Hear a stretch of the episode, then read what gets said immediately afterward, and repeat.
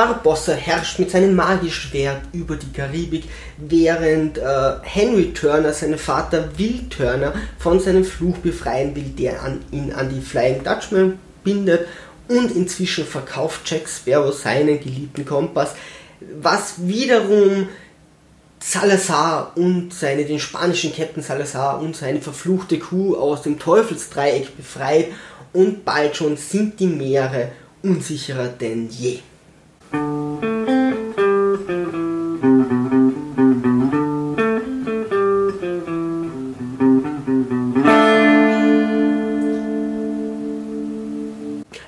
Liebe Kreativskeptiker, mein Name ist Skepi und ich heiße euch zu meinem Metal Challenge Sport Monologist herzlich willkommen. Heute Pirates of the Caribbean, Dead Man Tell No Tales oder Salazars Rache. Jack Sparrow wird seines Charakters vollkommen äh, bestohlen, denn Johnny Depp hat kein Interesse mehr, diesen Charakter zu spielen und äh, will eigentlich nur mehr das Geld dafür, denn er ist angeblich hoch verschuldet und die Autoren wissen auch nicht, was sie mit diesem Charakter tun sollen, so wenig wie der Regisseur inzwischen und somit äh, manipuliert hier Jack nicht mehr, er wird immer dünner, er tut eigentlich gar nichts mehr, wirkt kaum noch auf das Geschehen ein. Er hätte so viele Möglichkeiten zu manipulieren, tut das aber nie. Ist vollkommen einfach seines Alleinstellungsmerkmals oder der ganzen Merkmale beraubt. Johnny Depp versucht einfach nur mehr irgendwie die Gestiken und Mimiken hinzubringen. Das hat Jack Sparrow nicht hauptsächlich ausgemacht. Das ist leider alles, was geblieben ist.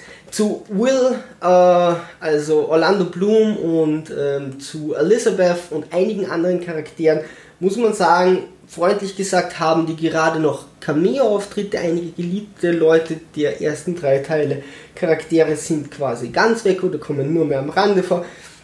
Dafür werden neue Charaktere ähm, hier eingeführt der Sohn von äh, Will Turner als Henry Turner und dann noch eine junge Dame, die spielen ganz okay, die sind ganz sympathisch, ist in Ordnung. Leider sind die Wege links und rechts mit Leichen von verflossenen vergangenen Charakteren gepflastert. Ähm, die Charakterbeziehungen bleiben sehr oberflächlich. Wie schön wäre es gewesen, wenn Henry Turner an seinen Großvater Stiefelriemen Bill auch gedacht hätte. Immerhin ist er ja auf der Flying Dutchman. War wohl zu viel verlangt und selbst als Vater seine Tochter erkennt, passiert relativ wenig und dann in gewisse Probleme oder Krisen kommt, ohne hier irgendetwas zu spoilern, machen sie immer noch sehr wenig daraus, außer eine epische Szene, aber selbst da bleibt alles leider sehr oberflächlich.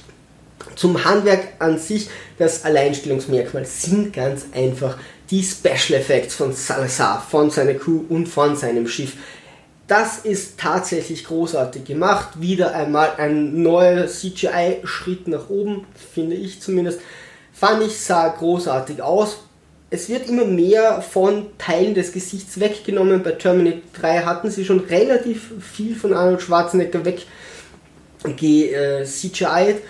Hier fehlen dann ganze Körperteile und der Schauspieler von Salazar ist einfach großartig, hat auch schon Auszeichnungen und Preise bekommen. Der spielt die Rolle natürlich wunderbar. Die Musik ist nicht mehr so inflationär und aufdringlich wie im vierten Teil, vor allem das Main-Theme wird nicht mehr so stark herangenommen. Das hat im vierten Teil tatsächlich schon genervt. Die Idee von Teil 1 und auch 2 und 3 war, die Piraten nicht mit Hakenhänden und einem Bein darzustellen, sondern um authentisch zu sein, furchtbar dreckig, nicht mit Augenklappe. Und das dürfte Ihnen wieder eingefallen sein, denn hier sind die Piraten wirklich schmutzig. Und wie schmutzig die sind. Ich konnte mir teilweise nur mehr denken oder dachte mir nur mehr, oh mein Gott, uah. Also keine romantisierte Version mehr von Piraten der Karibik. Es ist so schmutzig, dass es schon richtig unangenehm ist. Hätte man für mich ein bisschen zurückschrauben können, aber wer es mag, immer noch besser als es haben plötzlich alle Hakenhände. Zu einem einigen fragwürdigen Punkten muss ich leider auch noch etwas sagen.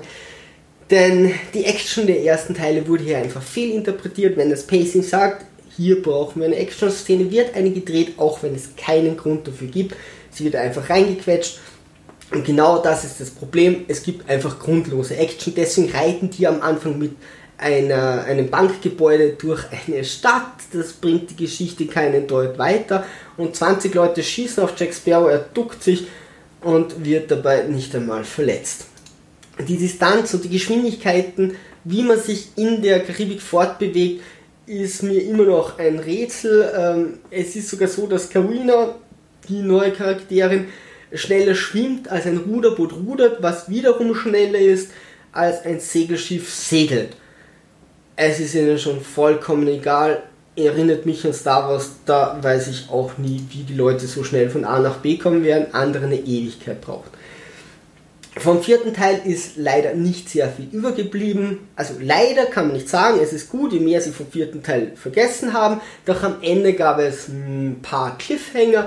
Davon wurde nur das Schwert drüber gerettet, das Barbossa jetzt hat. Allerdings wird damit überhaupt nichts gemacht. Warum dann rüber retten? Barbossa verwendet sein Schwert kein einziges Mal gegen Salazar. Er versucht es nicht einmal, um dessen Schiff zu kontrollieren. Warum braucht ihr dann diesen Cliffhanger, wenn ihr ihn dann nicht einsetzt? Ganz viel verschenkt an dieser Stelle. Am Ende habe ich das zweitgrößte Problem des ganzen Films. Damals, als David Jones Herz jeder wollte, hat jeder eine andere Motivation. Er wollte sich besser stellen, er wollte eine bessere Situation kommen, er wollte eine andere Situation schaffen. Alle wollten dieses Herz, alle wollten was anderes machen. Hier ist es klar, der Dreizack des Poseidons erfährt man ganz am Anfang, bricht die Flüche der Meere. Jeder will die Flüche brechen. Sie haben alle das gleiche Ziel und hauen sich trotzdem gegenseitig die ganze Zeit auf die Schnauze. Das, liebe Drehbuchautoren und Regisseure, ist Quatsch. Ihr könnt nicht allen Leuten, allen Protagonisten das gleiche Ziel geben, verflucht nochmal. Und nicht einmal, wenn zwei, drei Gruppen das gleiche haben, ist es gut geschrieben. Es sei denn, ihr wisst, was ihr da tut, aber das wisst ihr nicht. In dem Fall ist es eigentlich egal, sie könnten sich alle verbünden und nachher wieder streiten. Aber nein, sie hauen sich so lange auf den Sack, bis dann endlich der Punkt kommt, entfluchen sie alles oder tun sie es nicht. Und am Ende dieser Cliffhanger nach den Credits steht schon wieder gegen dem, was da vorher geschieht. Aber es ist eh schon alles egal mit diesem Franchise. Ganz am Ende noch, dieser Kompass wird tatsächlich überstrapaziert. Dieser Kompass zeigt am Anfang zu Isla de Muerta aus. Hat keiner so gesagt, also haben sie im zweiten und dritten Teil das weitergesponnen, dass er auf das zeigt, was man am meisten begehrt. Und jetzt bindet dieser Kompass Salazar in der Vergangenheit. Was für ein Quatsch!